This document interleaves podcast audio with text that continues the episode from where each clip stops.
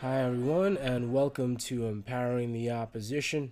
My name is Dr. Nafis Alam, and our topic today will be women romantically approaching men, a reactive microevolution of modern day dating. Now, you don't have to uh, know much about anything to understand that there has been uh, fewer and fewer men uh, approaching women uh, these days, assuming heteronormativity, of course, uh, for the purpose of this um, uh, podcast episode. Assuming heteronormativity, there have been recently fewer and fewer men willing to approach women. Um, for a variety of reasons, uh, people like to uh, attribute it to some bad players being a proxy for those who have good intentions uh, TikTok and Instagram and Snapchat uh, gotcha moments have also gone quite viral. Um, depending on when you're listening to this, there might be a new viral TikTok video that has popped out already. Uh, so there's no point in speaking specifically about one or the other. Um, so with that in mind, uh, these days, um, uh, what I've noticed at least is that more and more women uh, are romantically approaching uh, men. Um, and this seems like a great opportunity for men to do less and be approached uh, if that's what they want to do. Um, putting the onus on women. Uh, it's very similar to taking control, right? The person who approaches has control, um, or at least more control. So rather than men approaching women, um, which has been centuries, if not millennia, old. Uh, now the shift has begun to women approaching men. so, taking power back, or taking power, period, um, could mean that your uh, you you dictate the direction a relationship goes, a pursuit goes. Um, you never feel like you are being looked at uh, or approached, which might make you feel vulnerable um, sometimes. So, if a woman were to uh, be in that position of power where they're the ones approaching men instead of the men generally approaching women, um, it would it would you know from a from an intellectual perspective it would be a lot more empowering because you're not just sitting there waiting to be approached you're not just sitting there waiting for someone to talk to you. You're the one taking initiative and taking power and saying, I want this person and I'm going to go speak with him, as opposed to let me hang around this person and give him all of the, you know, subtle hints, which subtlety never gets picked up on very well. All the subtle subtle hints uh, before, um, you know, actually giving up and saying, well, I guess they didn't like me because all the subtle hints were not picked up on. Now, in true empowering the opposition form, this approach, it might be uh, more empowering to women. It might be safer for men, uh, as many um, TikTok respond response videos suggest that you know men shouldn't approach at all moving forward. Um, so it might be safer for men to uh, uh, be pursued and be more empowering for women to be the pursuers. It does come with a drawback, however, um, several drawbacks, of course. One, there are questions as to whether or not women approaching men uh, is a natural order of events it could very well be that uh, women uh, approaching men is so unnatural that both women who are looking for someone, usually someone taller than them, someone, you know, well, all the boxes, right? So, um, uh, someone of that particular nature, women might see their uh, potential mates as being less masculine because they have not approached. And this might be at a subconscious level, it might not even be conscious. The men who are getting approached may also find the women approaching them to be more masculine than they might like because approach is usually the masculine uh, behavior.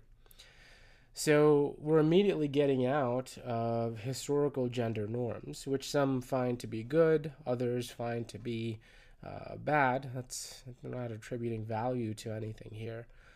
But the idea is that um, this isn't just an automatic, this is a great idea, this is how it should be sort of thing. Rather, uh, it's one of those situations where uh, any progress forward can come at the price of other arenas. Now, we've already seen a lot of people, you know, a lot of TikTokers responding to the responses of the responses. You know, everyone is taking other people's content and sort of um, interpreting them, uh, the, that content themselves, which I think is a great idea. You know, really creates a, um, a loop of connectivity. So, a lot of women are now um, talking about how they wish men would approach them more and in response to those men who are saying, well, it's not safe for us to, now those women are essentially turning against other women who are of the opinion that men should never approach uh, them at all. It creates an environment where we are at each other's throats, as ba- basically saying, you know, speak for yourself. Don't ever pretend that you speak for me or speak for uh, all of us in any kind of way that can be very uh, very difficult to navigate through just because um, it just it's you know it's it's you against you basically. You know we're all you know humans um, unless there's some aliens listening to this podcast in outer space. We're all humans and um, I, mean, I would like to think that we all want what's best for each other and so sometimes maybe we speak out of turn in thinking that what's best for me might be best for us when that's not always the case. So there are men who, you know, uh, in this arena that also speak about how, you know, men shouldn't do this and men should do that. Um, when in reality, they're just speaking for themselves. That's what they want. Um, same goes for women too, in that like you know women shouldn't do this and women should do that instead. It's you know you, you might be speaking for yourself and don't get me wrong you might you might have so much conviction in your own ideas that you think you're doing the world a favor by talking to them about how they should be and what they should think and, and stuff like that. And and you see yourself as the benevolent hero coming in not realizing that others might see you as the malevolent villain at worst right? So you know it's important to keep in mind like who are you talking about you know when it comes to you know making blanket sweeping statements about yourself or anybody else or group uh, that is other than yourself or even if it's a group that includes you? But the reality is in modern day women um, clearly are approaching men a lot more often.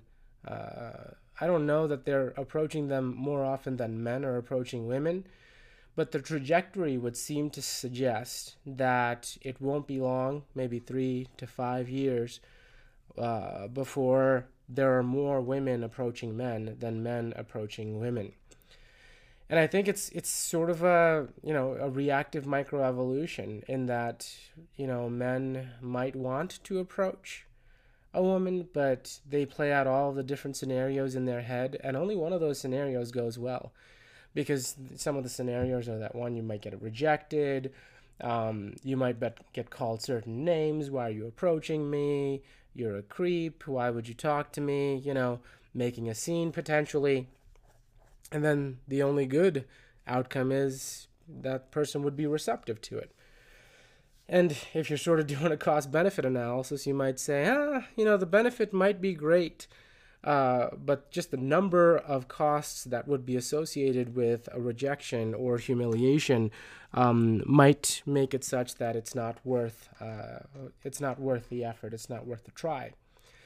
And so you might see a lot of men just staying single, mm, women also just staying single, because men are essentially taking themselves out of the approach or the romantic approach marketplace and there may be some women who don't yet feel comfortable uh, entering the romantic approach marketplace, which means you might have lots of women who want to be approached by men, surrounded by men who are too afraid to approach women because of the potential consequences of ending up on social media getting humiliated. Well, that's all the time we have for today. I'm Dr. Nafis Alam, and this has been Empowering the Opposition. See you next time.